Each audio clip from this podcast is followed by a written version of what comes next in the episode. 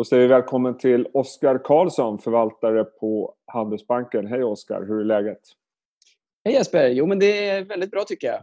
Ja, skönt att höra. Du, jag tänkte att vi skulle prata lite grann om hur ni resonerar kring den här eh, pandemin. Och jag vet att ni ganska tidigt delade upp eh, era aktieinnehav i olika vad ska man säga, tillväxtkategorier kan man väl kalla det grann för. Jag tänkte att vi skulle titta lite grann på dem och vilka förutsättningar som finns. Och en del, om vi börjar liksom med steg ett, det är de bolagen som eh, förväntas ha högre efterfrågan på grund av det vi ser nu. Och det handlar ju mycket om digitalisering givetvis, för det här är ju en trend som vi har sett väldigt länge och eh, vi har sett hur efterfrågan på flera digitala tjänster har ökat. Hur resonerar ni kring det här? Ja, Nej, men det, om man backar bandet där då två månader eller något sånt där när, när pandemin verkligen fick, fick grepp om händelseutvecklingen så försökte vi att bena ut och liksom lägga ut pusselbitarna och sortera pusselbitarna i lite olika högar för att se okay, vilka bolag kan få högre försäljning, oförändrad, lite lägre och mycket lägre och så försöker vi spela ut efter det. Och, eh, det man kunde konstatera ganska tidigt var att det borde vara en ganska bra grogrund för stigande efterfrågan på digitaliseringstjänster och det har vi ju verkligen sett. Ehm, mycket inom digitala underhållningssegmentet givetvis, men också sådana här kommunikationstjänster som vi använder nu. Ja. Ehm, så, så, på väldigt bred front så har ju digitaliseringstemat förstärkts kraftigt. Och det var väl Microsofts VD tror jag som var ute och sa att vi har fått motsvarande två års digitalisering har skett på två månader. Ehm, och det är nog faktiskt ganska exakt Eh, beskrivning för väldigt många bolag, eh, skulle jag säga. Men, men om man, det är ju helt uppenbart att många av de här tjänsterna har ökat kraftigt när människor har suttit hemma och så vidare och kanske inte vågat röra sig på samma sätt. Men hur ser ni på det här? Är det här liksom en, en kortvarig förändring eller är det en bestående förändring? Hur ser ni att det här kommer att spela ut efter det att den här pandemin har svept igenom? Ja, men det där är en väldigt intressant fråga och Eh, Eh, man kan väl säga så här, första liksom fem, sex veckorna in i det här så var det ingenting som, som marknaden tänkte så mycket på. Men sen märkte man för två, tre veckor sedan att eh, marknaden började titta lite mer på, på eh, value-aktier kanske som ska vända upp när, när liksom det cykliska tar fart och så vidare. Och då ville man göra en trade att man skulle handla ut ur såna här stay at home-aktier. Men de signaler vi får när vi läser rapporterna, när vi tittar och, och pratar med bolagen och så vidare en väldigt viktig punkt i det här, det verkar som att de här kohorterna av kunder som kommer in, som man delar in i, liksom, de beter sig likadant som kunder som kommer in gjorde tidigare. Okay. Och, och, Det där är ju väldigt viktigt för att om du, har, om du då är en prenumerationstjänst som säger ett Storytel eller ett Stillfront som har strategispel som folk tenderar att spela länge, då kan ju det här innebära att den här starka tillväxten vi har sett nu, de kunderna hänger i 7-8 år kanske. Och då är det ju liksom, då pratar vi 25, 30, 40 kvartalsrapporter framöver liksom som, som man kan ha, ha glädje av det. Sen är det väl förvisso så att nästa år blir det väl lite tuffare jämförelsetal rent, rent matematiskt. Men, men eh, accelerationen känns solid och det förefaller som att väldigt många kunder kommer stanna i de här tjänsterna och fortsätta använda dem. Vi kan titta på några av de aktierna som är då i den här första kategorin då, som eh, ser ökad efterfrågan under en period. Det är som sagt mycket digitalisering och det händer saker i bolagen hela tiden. Om vi tittar på till exempel Stillfront eh, som har gått fantastiskt bra. kommer en omvänd vinstvarning förra veckan och såg accelererande efterfrågan kan man säga. V vad tycker ni om den aktien nu efter den här resan som den har gjort? Mm. Nej, men det, är ju, det är ju ett av de här bolagen som verkligen har gått från klarhet till klarhet eh, och kunnat verkligen konsolidera eh, sin marknad och gjort det på ett väldigt, väldigt bra sätt. Eh, så det finns väl väldigt mycket som talar för att nu har man liksom fått igång maskineriet eh, och, och kommer sannolikt kunna fortsätta på den trenden. Och de, precis som många andra digitala bolag, har ju... Det är inte bara det att efterfrågan har ökat utan vi hade ju ett fönster på åtminstone två månader där det var väldigt mycket billigare att marknadsföra sig digitalt. Ja. Och där har man ju kunnat lägga lika mycket pengar som tidigare men få ännu flera kunder in i systemet.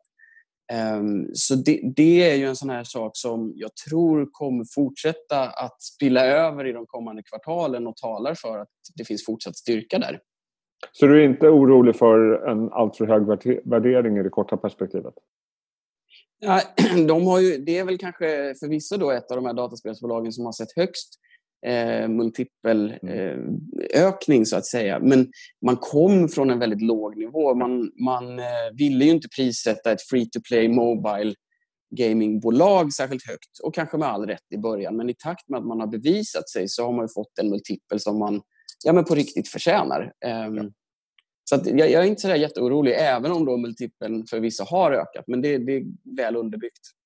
Om man tittar på en annan eh, spelaktie, eh, Paradox, eh, också aktuell i veckan i samband med att Spiltan sålde av en del av sitt innehav. Aktien tog enormt mycket stryk på den nyheten, vilket jag faktiskt inte riktigt begriper. Eh, kan du ge lite klarhet i det? Ja, nej, men det, det, var ju extra överraskande givet att Stillfront kom samma dag med sin omvända ja. vinstvarning och vittnar om liksom, väldigt bred styrka eh, i deras spel. Stillfront gör strategispel, förvisso mobilt och free to play. Paradox gör också strategispel. Så, så read acrossen tog det vara ganska tydligt att, att vi har sett en, en ökad trafik och, och, stabil business i Paradox också. Så i skenet av det så var väl den här starka nedgången i Paradox väldigt överraskande. Eh, och sen, sen är det väl känt sedan tidigare att Spiltan över tid liksom skulle, skulle hyvla lite i sitt ägande och det här var ett av de tillfällena. Ja, det kan inte ha kommit som någon jätteöverraskning att de började hyvla. Och sen med all respekt för eh, Spiltan, de är jätteduktiga men det är liksom inte någon sån här klassisk spelägare eller vad man ska kalla det för. Om du förstår vad jag menar. Ja, precis. Det, det, är ju, det är inte liksom kanske den grundande entreprenören eh, i så mån. Sen var de ju väldigt tidiga där och, ja. och, och säkert varit viktigt ut med vägen. Men det stora ägandet de har är ju fortfarande i hög grad kvar. Så att, mm. eh, i så mått har inte så jättemycket förändrats. Men däremot så kanske om man tänker senaste året så har väl kanske ett problem för Paradox-aktien varit att den är väldigt illikvid. Just det. Eh, och det här är ju givet det faktum att 4-5% av aktierna nu kanske är, är, på lite mer rörliga händer så, så avhjälper man ju lite av den situationen. Så att likviditetspremien borde ju i alla fall gå ner utav, av den där transaktionen. En annan aktie på listan är Sinch som jag tycker fortsätter att imponera. Man gjorde ett förvärv i Indien här nu i veckan. Och dessutom igår kväll så stängde man en riktad nyemission som jag tror var övertecknad. Eh, mm. Man blir otroligt imponerad av det här eh, bolaget, hur de bara ångar på, eller hur? Mm, ja, det måste, man, det måste man verkligen säga. Eh, det är, ju, det är ju lite av ett nytt segment för många investerare på börsen eh, i Sverige. Så det är ju liksom ny materia att ta till sig. Eh, men, men det förefaller som att de sitter i en väldigt bra position för att konsolidera en, en marknad som förändras väldigt snabbt. Ehm, och, och sättet som vi kommunicerar på, ehm, det, det, förändras ju mycket. Det är inte minst de här samtalen vi har nu visar ju på det. Men det, det är mycket sådana här sms-verifieringar och eh, budskap som företag vill få fram både via kanaler som WhatsApp och sms och så vidare. Och då krävs det att man har en sån här molnlösning som Sinch erbjuder som gör att man kan kommunicera i alla de här kanalerna. Och den här nyemissionen som man får in på 700 miljoner vittnar väl ganska tydligt om att eh, den typen av förvärv man gjorde förra veckan i Indien, det kommer man fortsätta att göra, expandera internationellt, eller hur? Ja, det förefaller ju vara så. Det är mm. ju det verkar ju som att man kan ju tänka att det finns en handfull aktörer minst i, i varje land. Och eh, mm. till skillnad från teleoperatörer så kanske de i slutändan inte ska förbli lokala utan sannolikt så blir det väl någonstans när hela den här konsolideringsresan är klar så kanske det blir en handfull till tio globala spelare. Sinch är väl en av dem som, som är kandidat till att bli en av dem. Eh, men det är klart, då, då, krävs det ju fortsatta förvärv. Men, men de bolagen som kommer att komma ut som en av de här handfull, de kommer att vara ganska stora ändå. Du, eh, apropå den här listan. Det finns ju ett bolag som eh, gynnas på ett annat sätt och det är Bygghemma. Mm. Som kom också med positiva siffror inför Q2 här i, ja det var väl igår. Eh, ja, precis. Om, omsättning på 53 procent omsättningstillväxt. Eh, det går uppenbarligen väldigt bra för den här typen av bolag också, eller hur?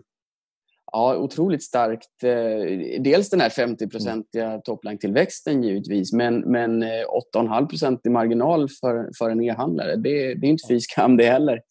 Eh, så att, fantastisk styrka för dem. Det är givetvis lite sådär stay at home-grejen som, som bidrar och som kanske inte består. Men, men man kan ju ändå anta att, att det har skett ett stort kanalskifte ändå och att det sätter ändå det här bolaget på en lite högre nivå än vad man var eh, tidigare. Det är, väl, det är väl ändå lite av en demografisk förändring som har skett också. För det är väl i takt med att fler liksom 90-talister och så vidare köper hus och så vidare, då görs det mycket renoveringar.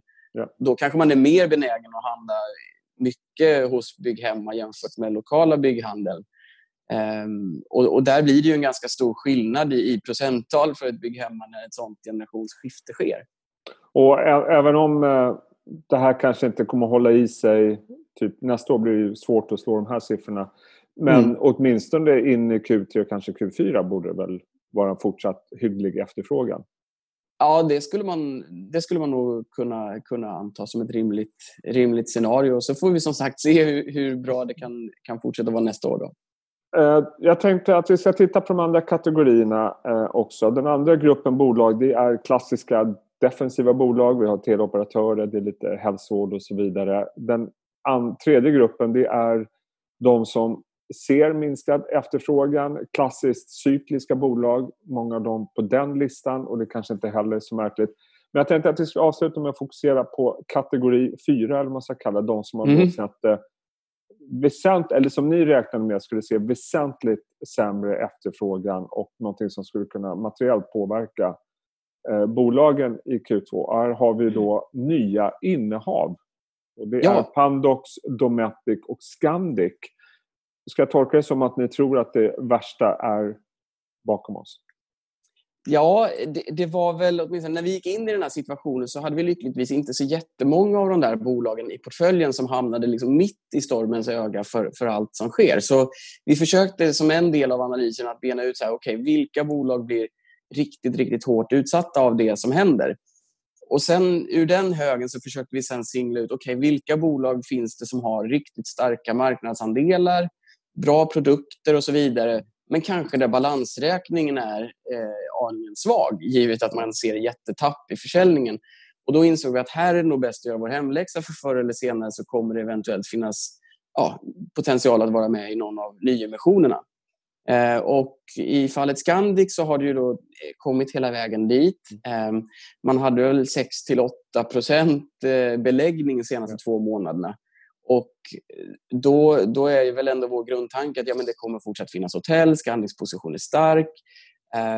Rullar vi fram bandet 12 månader, ja men då kanske beläggningen åtminstone befinner sig på hyggligt mycket högre nivåer. Eh, det kanske inte ser fantastiskt ut i absoluta tal, men, men eh, det kommer ändå visas på, på sannolikt tresiffrig tillväxt på försäljningen. Liksom ja. Eh, kvartal över kvartal.